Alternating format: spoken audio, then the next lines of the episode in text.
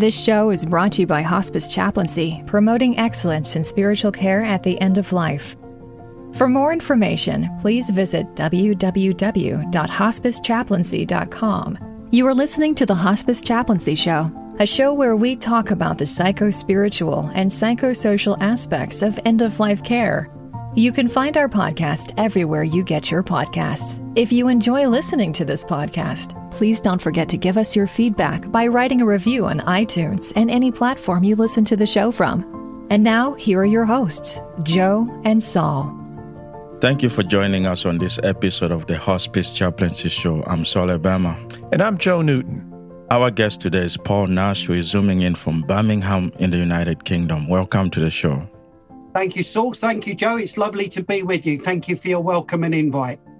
Could you give our listeners a little background of where you grew up?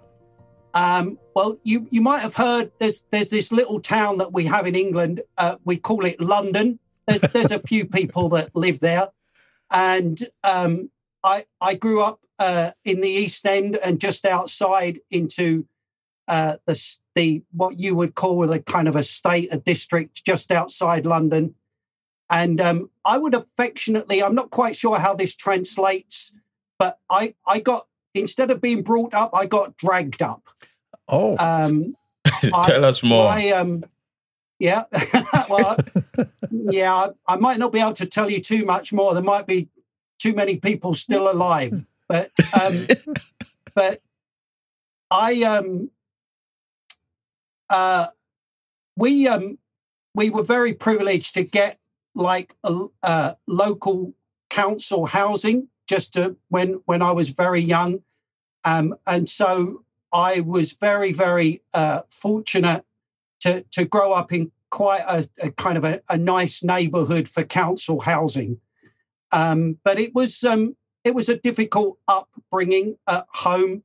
Um, I was a bit of a scoundrel, and um, my mum went to get one of my school reports one year, and and the teacher said to her, uh, "Mrs. Nash, I have some very horrible children in my class." And I'm sad to tell you, your son is not far behind them.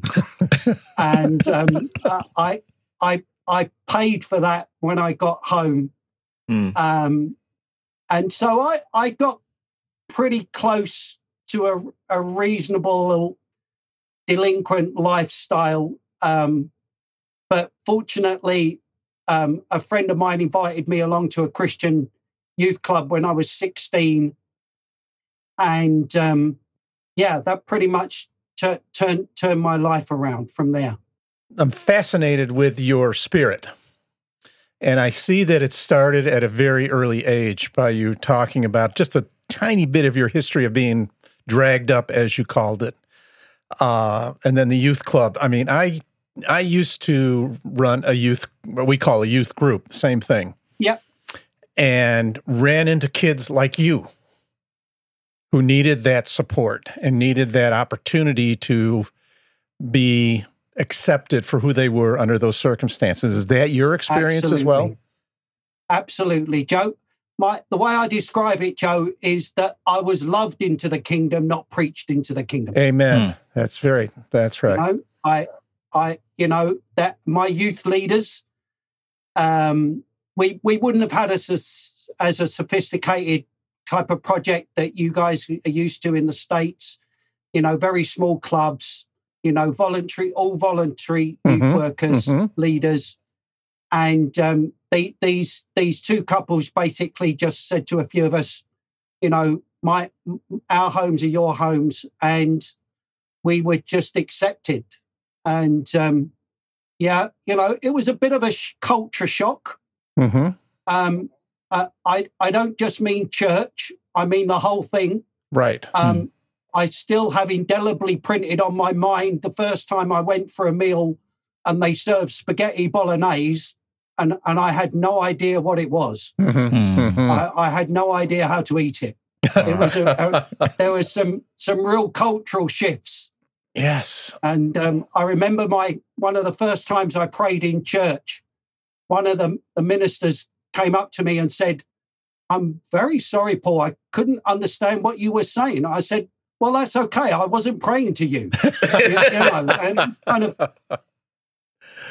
That's true. You, you know, they they we they were very very gracious, um, you know, and um, some some people just saw some potential in me, and um, it was the first time I I did I was very very fortunate. I I uh, um, I wasn't diagnosed with dyslexia until my mid thirties, Wow. and so at school I pretty much failed school Mhm. I mean, seriously, full on. Unfortunately, I found something I was good at, which was cooking. Ah, And um, so I went to catering college, and um, one of the youth leaders was doing another course, uh, uh, some badge work, some project work with one of our other uniform organizations. And he, he invited me to go along and do a bit of first aid training with, with these young people. And that was my kind of entry into, into youth work. So, so yeah, it was good to give something back. Absolutely. One of the things that we would do in our youth group, and I'm just going to, one little short little story here, is we would go and do mission trips. And whenever we went out on a mission trip, every time we started the trip and every time we ended the trip, we always started, uh, always did communion, the Eucharist. And I had one, I had one conversation one evening with our the, the youth group, and this one young man who was brought in by a friend. I asked, you know, said, "Hey, you know, I, what I really like about this, and I really think it's really important, is that that bread and, and juice thing you do." And I'm like, he got it. He understood what it was about. And, you know, in other words, he had never been to church. He had no understanding of what it was supposed to mean or anything, but he got the meaning of it. And, you know, that's the type of thing that you you find in youth work. Yeah. So, how did your journey to priesthood then begin? Good question. Um, so uh, that little town that I was talking to you about, um, I, I, um, I was fortunate. Uh, like I say, I, I really, I was so fortunate. I found God and catering in the same year, Hmm. uh, and uh, catering they they helped me excel and do well at something. Mhm. And it was a lot of multiple choice and a lot of practical, which you know, for a dyslexic person who doesn't know they're dyslexic and they just think you're thick and Mm. been dragged up in a broken family, you you know, they they didn't expect anything else from me. You know, I just fitted the caricature, and um, and I just I thrived at catering college. Um, uh, I enjoyed it. I was reasonably good at it. Um, I I was very fortunate to come out a top student with within my course and one of the top students at the for the whole college for that year and um, was good enough to be put forward for a couple of jobs uh, at the big hotels in London. I don't know whether they kind of translate to you. Um, so, as a hotel, quite a famous hotel called the Savoy. Mhm. Um, and so I worked there for a couple of years at a hotel called the Dorchester uh, in the West End of London. Um, the Savoy is the one on uh, in, in some of the big uh, films. So Notting Hill, if you've seen that film, Yep. they go to the Savoy Hotel. Yep. That that's Hmm. that's that's where I worked. So, you were successful as a chef. How did you transition then? Or are you still doing? So um, I moved. I moved to London, and um, one one of my uh, deacons at church had the real wisdom to uh, introduce me to the uh, church that he grew up in as a young person in London, and um, it was a really good fit. Um, Hmm. They had this uh, dodgy minister from somewhere called uh, America, and um, a guy called R.T. Kendall and uh, he was the minister at the time of a place called Westminster Chapel.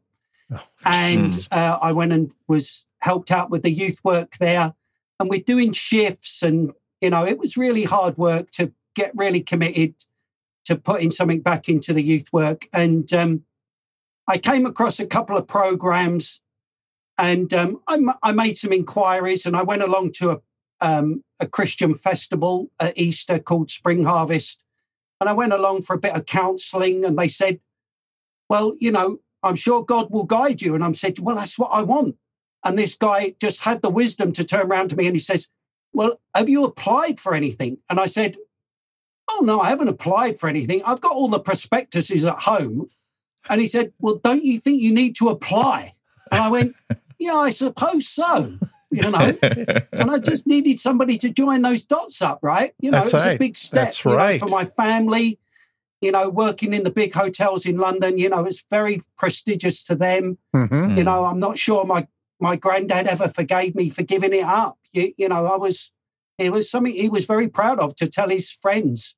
I joined Youth for Christ as a volunteer, and um, yeah, we, we had some full time youth work experience with them uh, in the early 80s and just really did it as a year out to go back to my church as a better youth worker. And um, as they say, the rest is dubious history. Yes. Um, and that was 1982. And um, did some wonderful volunteering back then. Um, got some real great principles of ministry and service um, that have stood me in good stead. And um, yeah, so they they were obviously really hard up at the time because they asked me to do another year and then join the staff. So it was obviously a real dearth of experience back then. And so I joined um, the staff of Youth for Christ running these short term programs. And um, my wife and I ended up in, again, in your language, in the Episcopal Church Yep. to set up Youth for Christ in Birmingham, as well as running our national programs. And we ended up in an Episcopal church, a Church of England church, and came across, you know, ordained ministry and training and stuff. And I always had a prayer as a youth worker, and you you would understand this, Joe, if you were in youth work. It was, Lord, what whatever I've done wrong, please don't make me get ordained. Right? It's the prayer of every youth worker, right? For It's, sure. Lord, I'm, I, I repent now. Whatever I've done wrong, forgive me. Don't Yep. make me do that.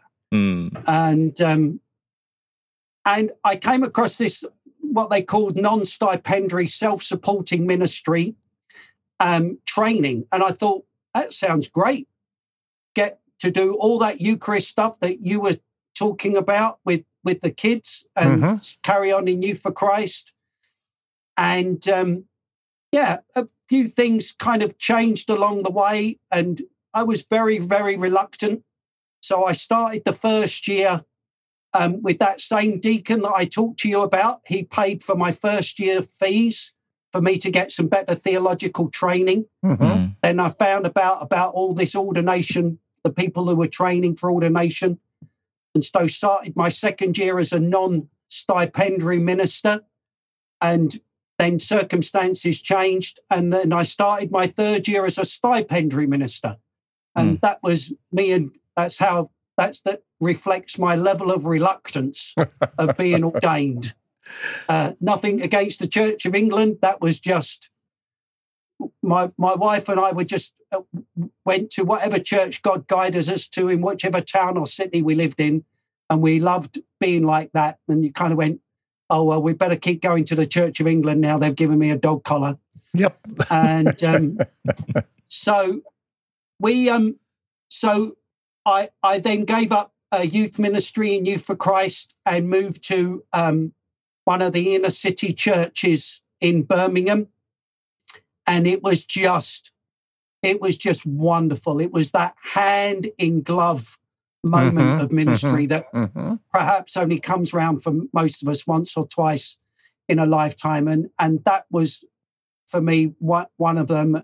Uh vicar there who took me under his wing a guy called keith sinclair who went on to be a bishop in the church of england and just was just wonderful and it was a great fit and um you know i obviously from london you know we had a good northern prejudice of you know anything north of London. Was there any civilization? You, you know, but we we ended up in Birmingham, and one of these long term families in Aston just turned round to me early on and just said, "So you're one of us, really?" Then Mhm. You know, and so I had five wonderful years there in a, a multi faith environment where, you know, where you where it wasn't supposed to work like it was. You know, mm-hmm. it was an mm-hmm. evangelical church and a minister who was given the privilege of chairing the Churches and Mosques Association. You know, mm. that's how embedded we were into our local community. And one day we would be giving out the Jesus video in 10 different languages. And then the next day, you know, we'd be protesting around our local business for them wanting to, you know, not do great things in our local community, arm in arm with our with our Muslim brothers. And it was fantastic experience for me to see how how that kind of multi-faith work can work for the benefit for the inner city. Excellent. And it was five Excellent. wonderful years. Yeah. So yeah. Yeah, with that, we'll take a little break. Our guest is Paul Nash, who is a chaplain at Birmingham Hospital. We'll be right back. If someone you know is suffering from mental health issues and could use some support, please call the National Alliance for Mental Illness Helpline. It is a free nationwide peer support service providing information, resource referrals, and support to people living with a mental health condition. To contact the NAMI helpline, please call 1 800 950 NAMI. That's 1 800 950 6264, Monday through Friday, or send an email to info at NAMI.org. I'm Solly Bem, and you're listening to the Hospice Chaplaincy Show. We continue our conversation with Paul Nash. So tell us your journey to chaplaincy then. So that that prayer that I was uh, talking to you about. Um, I, I, had to work that through really, you know, quite seriously. And so um, the Lent, bef- when I was finishing, um, I helped the church through an interregnum. And um, a lot of people wanted me to stay, and I wanted to stay, but didn't feel quite right. And um, you, yourselves or some of your listeners might be familiar with something called Ignatian spirituality. And yes. uh, we are the uh, two questions, you know, of what brings you life and what brings you death. There's a beautiful book called The Linns called Sleeping with Bread. If you've not come across it, I thoroughly recommend it. Um, and it looks like a children's book, but it but it asks those examining questions in a most user friendly way I think I've ever read in any book. And I read a little bit of that book every day for Lent. And, and I realized that everything about running a church brought me death, and everything around people brought me life. And it was uh, uh, just after Easter, a job at the Children's Hospital, a part time job at the Children's Hospital came up. And I was already had a jo- another part time job lined up going back into training youth workers. And um, I was very, very fortunate to get the job, and that was part time uh, for a few years. And then the senior chaplain at the Children's Hospital left, and I and I enjoyed still training youth workers. Um, and so I had two part time jobs that only ended up at four and a half days a, a week. Hmm. Um, you know, after church work, I felt like a part timer.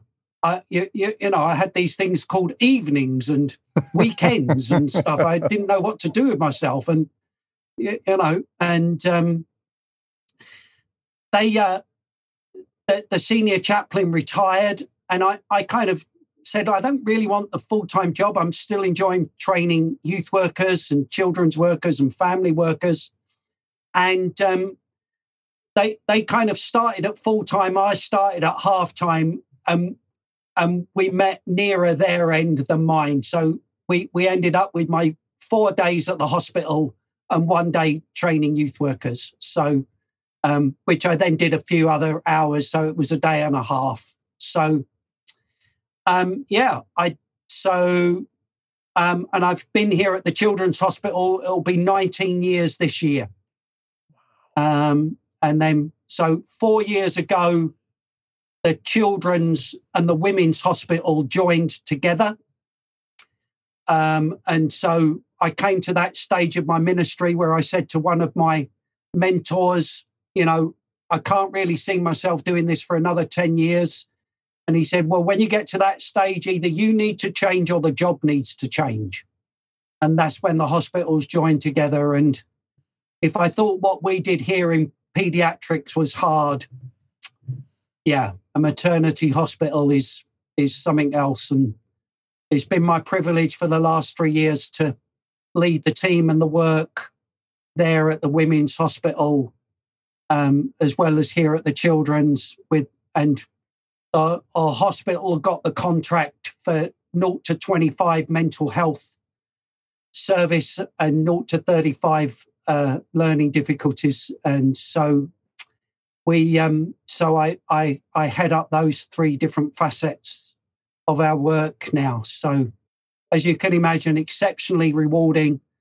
Very, very privileged to be a part of a a, a wonderful multi faith and belief team, and being trusted to try a few silly things in our hospital and yeah, mm. try and do things a little bit differently because it's a children's hospital. So, what are some of those silly things you call them? I'm very intrigued about well, that because you okay. know. Well, some of the some of the early things was um, was on the more serious uh, end, Joe. Um, when when I became senior chaplain, um, we we decided that we would try and do something that was very difficult, uh, very well.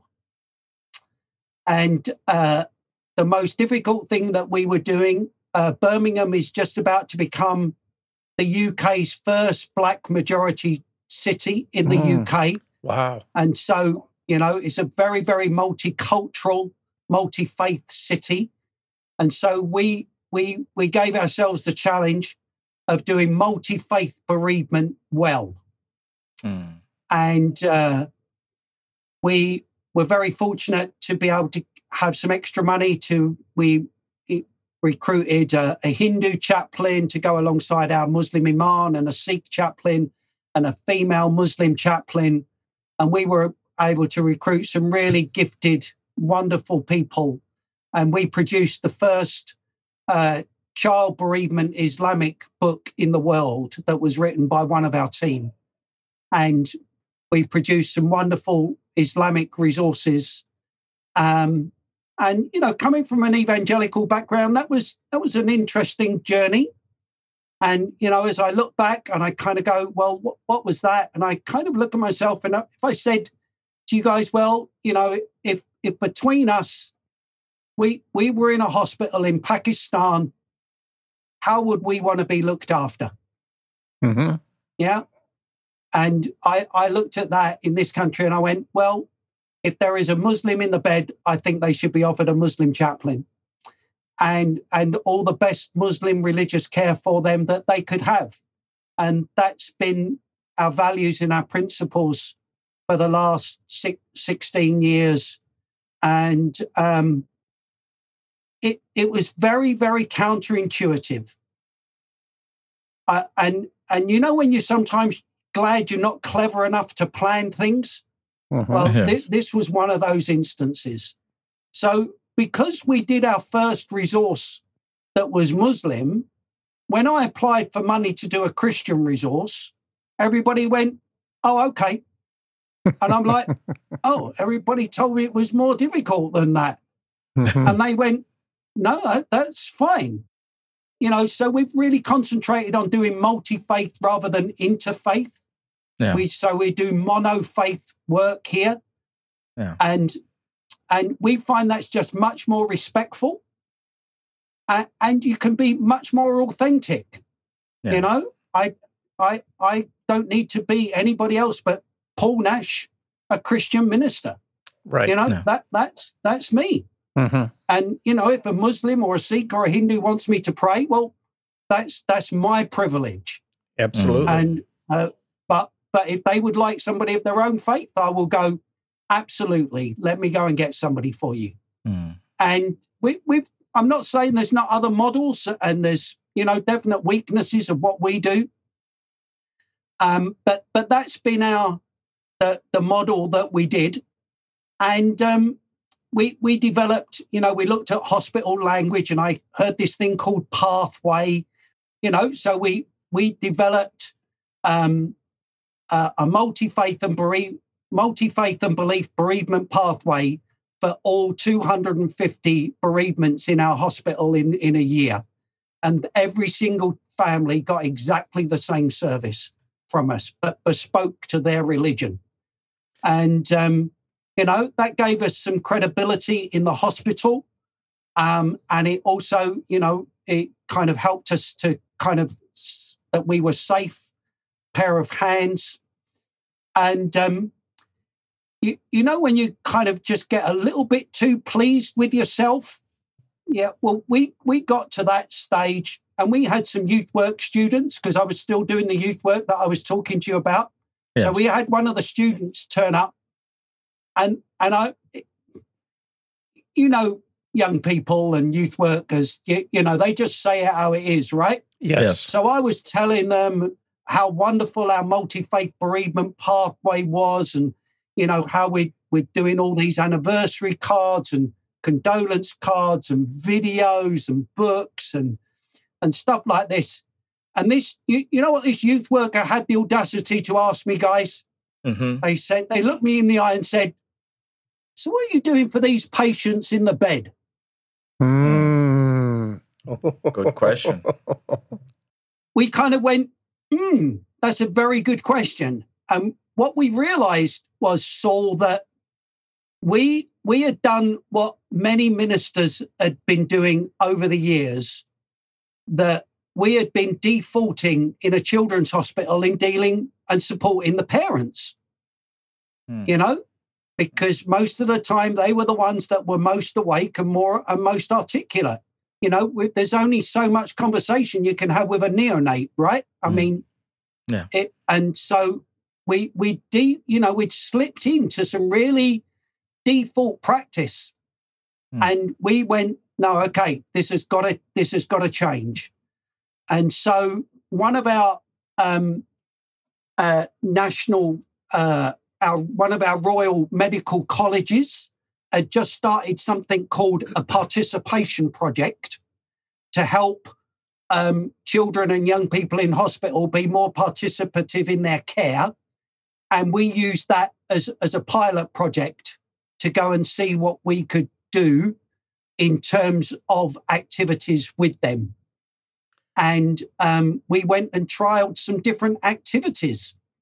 And uh, lo and behold, we, we found out children and young people liked doing activities in mm-hmm. hospital. Who'd, who'd have thought? I mean, you know, and, you know, that that was, you know, they were bored out of their skulls.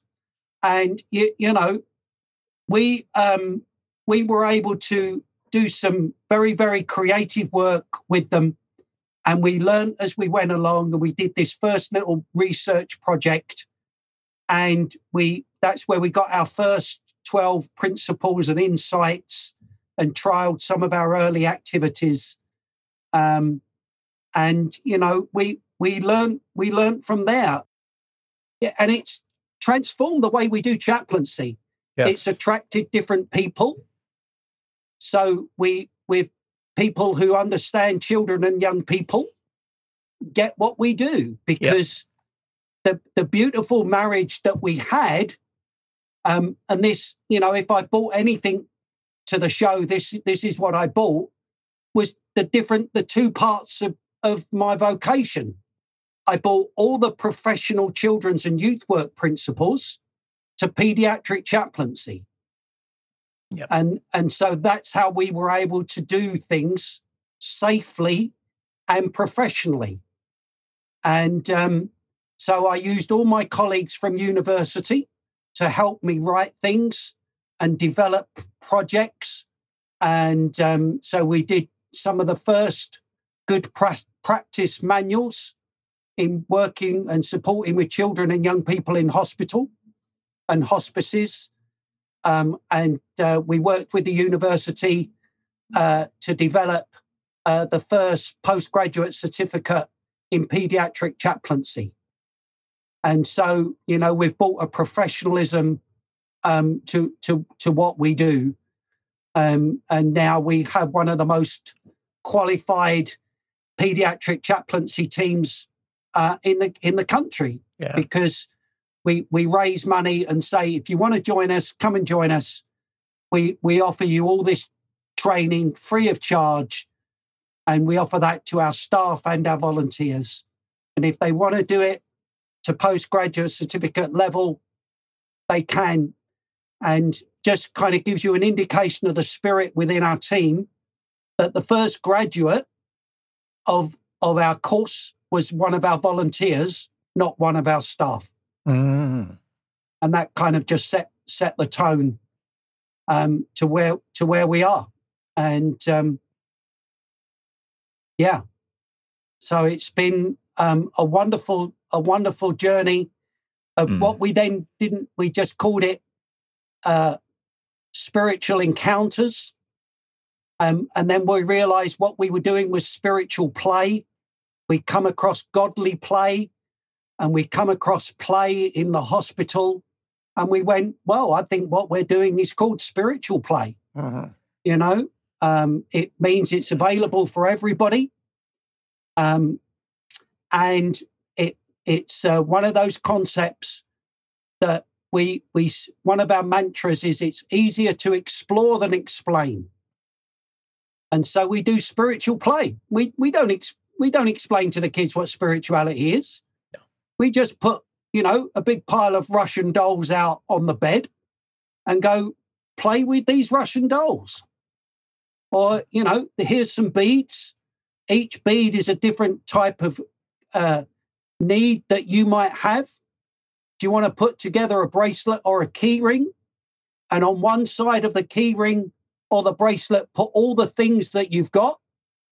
And on the other side, put all the things that you would like, Mhm. you know? And in that way, you know, we take all the best principles of community work, of asset based community work, and we say, we affirm you for the resources that you've already got.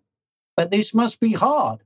What, what are those things that you might like to you know that you might not have? But the, because we we work with to professional standards we don't assume that we're the answer to their problem. We just help them articulate that and say what would you like to do about that? That's for them to invite us in right? Yep. and so empowerment and participation are at the heart of what we do in spiritual play. And um it, it like I say, it's just transformed the, the way that we've that we've done it, and um, we we get into trouble because in the early days when I took it to the I took it to the nursing team, the senior nurses, and said to them, "This is this is what we're doing." So this is about maybe ten years ago, and um, and they said, uh, "Why are you doing this with the children?" Why aren't you doing this with the staff? and I said, it's only the kids that invited us to do it. You, you, you want us to invite, you want us to do this with staff, then provide us with the opportunity. So we now do spiritual play with families and we do spiritual play with staff. And we've found many of the same activities are, are exactly the same.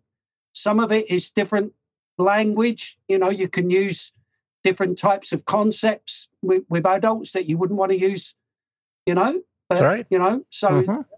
and it's but sometimes, you know, the spiritual care bracelets and you know, all the as we've seen in, you know, the we we don't need to explain spiritual well-being anymore, right? I mean, if COVID's Mm. taught us anything, it's taught us about spiritual well-being. Mhm. And we, Mhm. we know that being connected with people is really important. Mhm.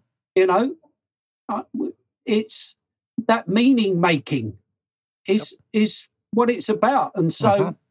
you know, when when we're trying to do that, you know, what what do you do? We kind of go, well, spiritual play, and they go, go, what's that? And I kind of go, well, it's it's lifting spirits, or it's lifting and soothing spirits. So, with that, we'll take a little break. Our guest is Paul Nash, who is a chaplain at Birmingham Hospital in the UK. We'll be right back. Continuing to be a leader in the field of spiritual care at the end of life, Hospice Chaplaincy provides high quality professional development webinars that will improve your practice of spiritual care at the end of life. Check out our latest webinars at www.hospicechaplaincy.com. I'm Saul Bem, and you're listening to the Hospice Chaplaincy Show. We continue our conversation with Paul Nash. Uh, you know, tell us more about the spiritual play as an assessment tool uh, for pediatric patients. Yeah, well, um, it's a really good uh, question, Saul, because we we think we've found in spiritual play uh, an assessment and intervention tool. And when we said this to our psychologists in our working group, they said to us, Well, of course, that's what you found. And we're like, What do you mean, of course? She said, Well, whenever I sit down with a client and I listen to them and I look at them and I practice active listening and give them my full attention, not only am I doing an assessment on their needs, they are having an intervention on their needs because they are feeling listened to and affirmed. And we went, okay, that sounds completely logical. And we realized that's what we were doing with spiritual play. And so, one of the, um, uh, I, will give you a hospice um, uh, example because I appreciate, you know, that that's most, you know, where you're coming from. Yes. So we'd been sharing and doing some of the training, we, and people were coming to us from hospices and some of the, the local regional uh, spiritual play specialists from our hospices were coming and spending time with us.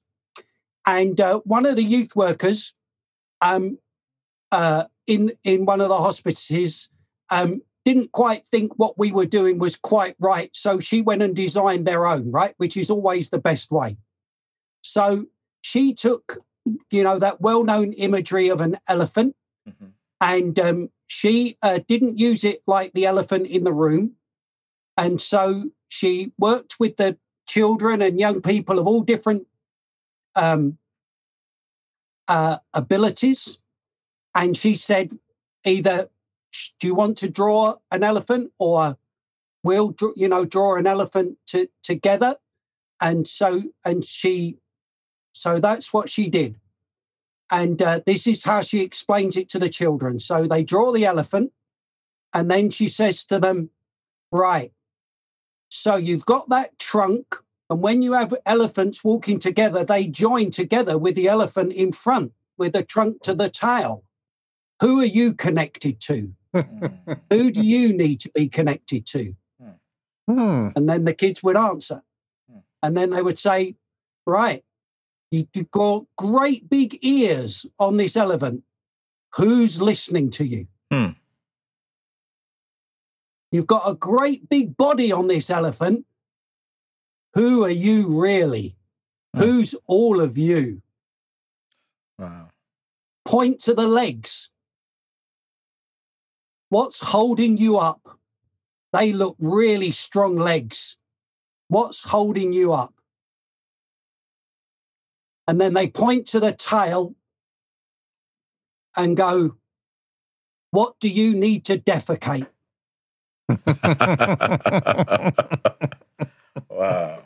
Powerful. That's a whole different approach than I would have thought, quite frankly. How do, what do you need to let go of? Yes, hmm. all of that. That that you know, my initial thought when you said elephant, of course, was yep. the elephant yep. in the room. Yeah. And Indeed. it's more than that. It's Indeed. redefining the elephant in That's the room. That's right. That's awesome. Indeed. Absolutely. And so we're we're just working on another model. Um, you you guys have um, the the five thousands, and you you you've um, we've inflicted Formula One on you a little bit in the in the in the US. Um, so we're we're, we're we like that idea of the elephant. So we're using the same for a Formula One car, with mm. some of the kids that like racing. And the reason why we're using a Formula One car is not just because it'll appeal to different ages and maybe different genders, but um, the safety mechanism in a Formula One car of what saved one of our recent drivers' lives when his car split in two was the new headpiece that comes over the top. Hmm. Do, do you guys know what that's called? The new safety mechanism No. that they designed in a Formula One car? It comes over the back of the car and over the driver's head, and it's called a halo. Ah. Mm. Yep. Makes So, sense. Makes sense. You can see where I'm going with this, right? Yes. What's your engine? What's your wheels? What's Mhm. your halo? Hmm. Yeah. What's your wings? So it There's your could apply to anything. Ex- exactly. And and you know, like like we said, guys, spiritual care is easier to explore than explain. Mhm. Absolutely. Now, I would suggest, Saul, that that youth worker in that hospice did a spiritual assessment Absolutely. with that patient. Yes. What do you think? Yes. Yeah. You know, and so, you know, so I mean, I could I could tell you these stories all day long. I mean, let let me pick out a couple for you. We um we liked sometimes we just we create things from scratch and then we just take things off the shelf and adopt and adapt them. Adopting and adapting, it's a posh way for pinching. It, it's, you know, and so we we took those the Russian dolls idea and um, we just say to the children, "Here's some Russian dolls," and this uh, young girl, um, young teenager, um, she had um, an infection in her brain. So Hmm. one minute she was fine, and the next minute she was not. And it, the way it manifested was, is that she she would appear as though she had a mental illness like schizophrenia, but it was an infection in a part of her brain. And she set all these Russian dolls up. I mean, I wish I could show you the picture of it. And she put, she did, did clothes, she did feathers out the top of their heads and, and everything. And she did this big long line of Russian dolls, and they were all wonderfully brightly dressed and colored in and all these feathers everywhere. And the only difference is on one of the Russian dolls was she put a frown rather than a smile. Hmm. And she turned round to the chaplain and said, These are all me. Mm. Wow. That's deep. Very good. These are all me. Even Hmm. the one with the upside down face. I Yep. don't like being what I'm doing. And I know it's not nice for everybody around me, but I need people to know that I don't like it either. But it is still me. Hmm. Yes. Wow. Doing some great work there, Paul. You're Yeah, doing some I- great work. That's incredible. You know? So it, it's so like like you guys say, you know, when you kind of go play or that, you know, that's just mucking around and stuff like that. Yeah. Hmm. but because we we we have these in principles so we go out intentionally Mhm. yeah we we we go out with a focus Hmm.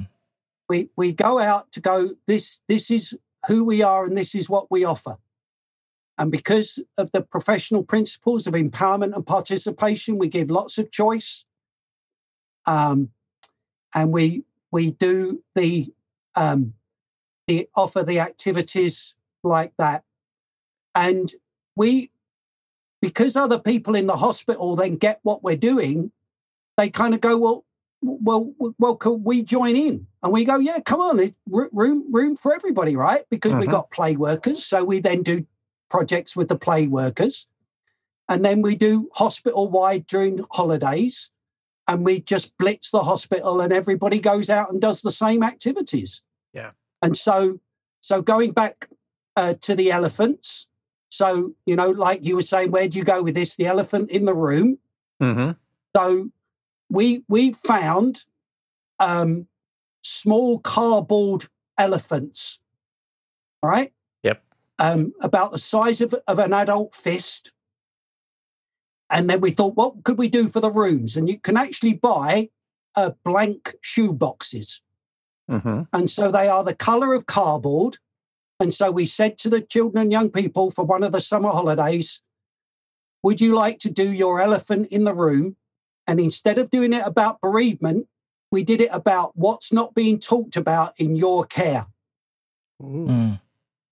Mm. So Oh, you can And so go. we You can go in so many different directions with Ex- this thing called to call then this thing called play. Indeed. and and and, and it's and play is is everybody understands what play is i Yeah. think Yeah. uh, on the most part and so i mean it's not threatening which is also very no, very No. powerful yeah. And again, it's it's a 360 degree, guys. Mm. Everybody gets to interpret. yes Mm. It's not just the it's not the power just lying with the professional. The child can interpret it, the parents can interpret it, the nurse can interpret it, as Mhm. well as the chaplain. and, And yes so that 360 degree. And and it's, you know, when we're talking about people being disenfranchised in hospital, this is giving power to the patients, no matter how, you know, how many choices do these kids really get? Hmm that's right. You know and you know when we're kind of doing it and so those those elephants so we did the idea joe like like you were saying and we did the elephant in the room. Mm. and um they colored in their boxes as well as their elephant and we did a tower. We we did like a, a an apart an apartment block Mhm. ra- rather than a house because our exhibition area was tall and thin Mm. and um, we did one one box, and it, it's a real shame I can't show it to you, but you just have to try and visualize this. So it was like a shoe box, and he painted it all yellow.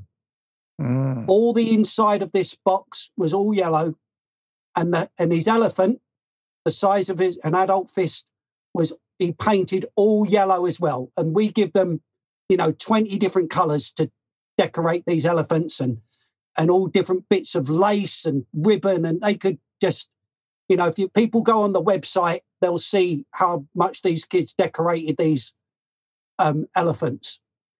And the only thing this guy, this young lad, he just drew on his elephant a black line around the rim of the ear.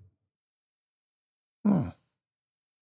And again, because the team are now trained professionally, they say, Would you mind telling me about your elephant? Mm.